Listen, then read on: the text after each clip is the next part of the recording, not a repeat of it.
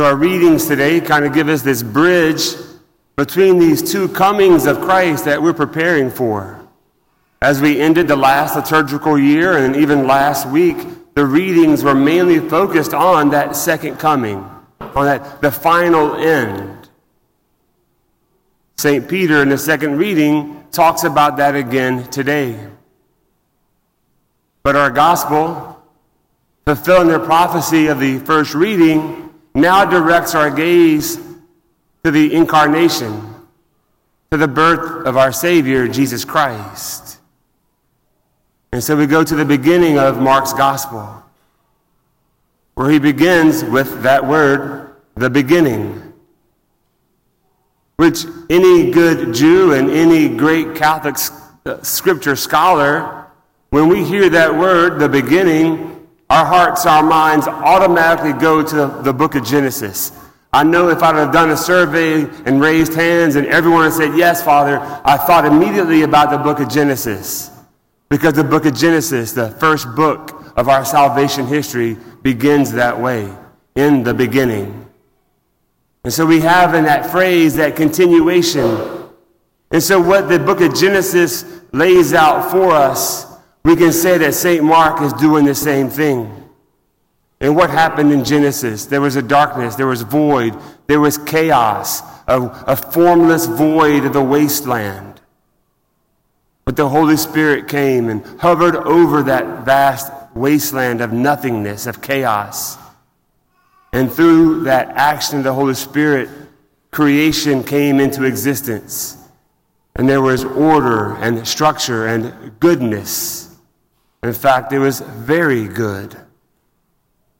And so we look at the gospel, the beginning of the gospel of Jesus Christ, the Son of God. So, where's the disorder? Where's the chaos? Where's the void that we need a new beginning? It's not so much in the physical world, but the spiritual reality of the hearts, the hearts and minds of the chosen people who have been called so many centuries before to be a light to the nations to be a vehicle, a vessel of God's mercy and His grace, that their lives would shine forth the goodness of God. And through their lives, the whole world would be brought into order and structure and goodness. But that wasn't the case. Because of continual infidelity and idolatry, the story of the chosen people was again and again falling out of favor with God and God sending a messenger to proclaim the good news, to prepare the way. And that's what we had in the, the first reading. This prophet Isaiah preparing the people with that word prepare. In the desert, prepare a way. In the desert of your hearts, this season of Advent, the church is calling out to you prepare a way. Prepare a way for the Lord. Fill in the valleys of guilt and shame and self hatred. Tear down the mountains of pride and self sufficiency. Make straight the path so that Christ, your Savior, can come. This is the beginning of the good news. So the good news didn't come just once, it's the beginning it's the start. And we're living in this continual unfolding, pouring forth of the mercy, of the goodness of God, the proclamation of the good news. And Isaiah said that go on the mountaintop and shout, Here is your God. Do you hear the call? Are you heeding the call? Have you listened well to the church's invitation to spend these weeks of Advent in silent preparation?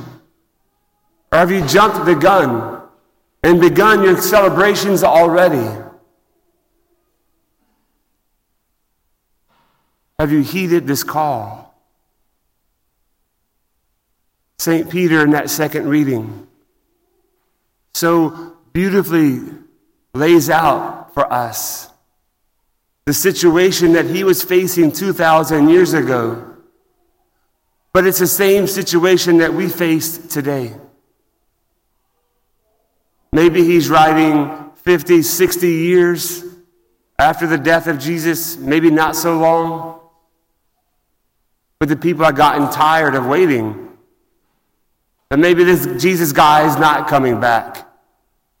Maybe we can go to our former ways of life and just, just go through and not really concern ourselves with that second coming, with the final judgment. And that's the warning that St. Peter gives. Do not ignore this fact that with the Lord, one day is a thousand years, and a thousand years is like a day. The Lord does not delay his promise as some regard delay. Like he got held up somewhere. Like I'm late for work or I'm late for Mass because of poor planning. Or something happened along the way, then I'll get to it eventually. I got a notification on my phone or something came through. I'll get to whatever is most important later. No, this is not the delay of the Lord as he comes in glory. He's patient with you, not wishing that any one of you should perish, but that each one of you each one of us, everyone should come to repentance. But the day will come like a thief in the night. So don't get used to it not happening. Don't grow complacent and settle for mediocrity, thinking that, well, one day I'll get my life together. One day I'll be in the right place. Like a thief in the night, he will come. Are you ready? What if that thief in the night comes right now? And this is your last moment? What if this is your last Mass? Are you ready to encounter the loving arms, the loving embrace of our Father? This is why the call to repentance is a continual call. It was a call of John the Baptist. It was the call of Jesus. It was the call of the first apostles. And it's the call of the church every day since then. To return to the Lord. That's what the word repentance means. It's to physically turn back. That in some way you have turned away, turned back. In some way you have dug valleys and you've constructed mountains, turn back. In some way you've forgotten what's most important in your life. You've allowed other things and other people to take the place of God in your life turn back. With an excitement, with an eager expectation, St. Peter says at the end of that reading, be eager to receive him. Therefore, beloved, since you await these things, be eager to be found without spot or blemish. Be eager to be found immaculate we just celebrated the Immaculate Conception on Friday. It's the same words. This is the expectation. And this is what's available to each one of us through our practice of the faith.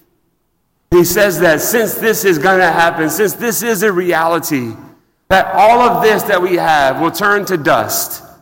All the awards, all the football trophies, it all turns to dust.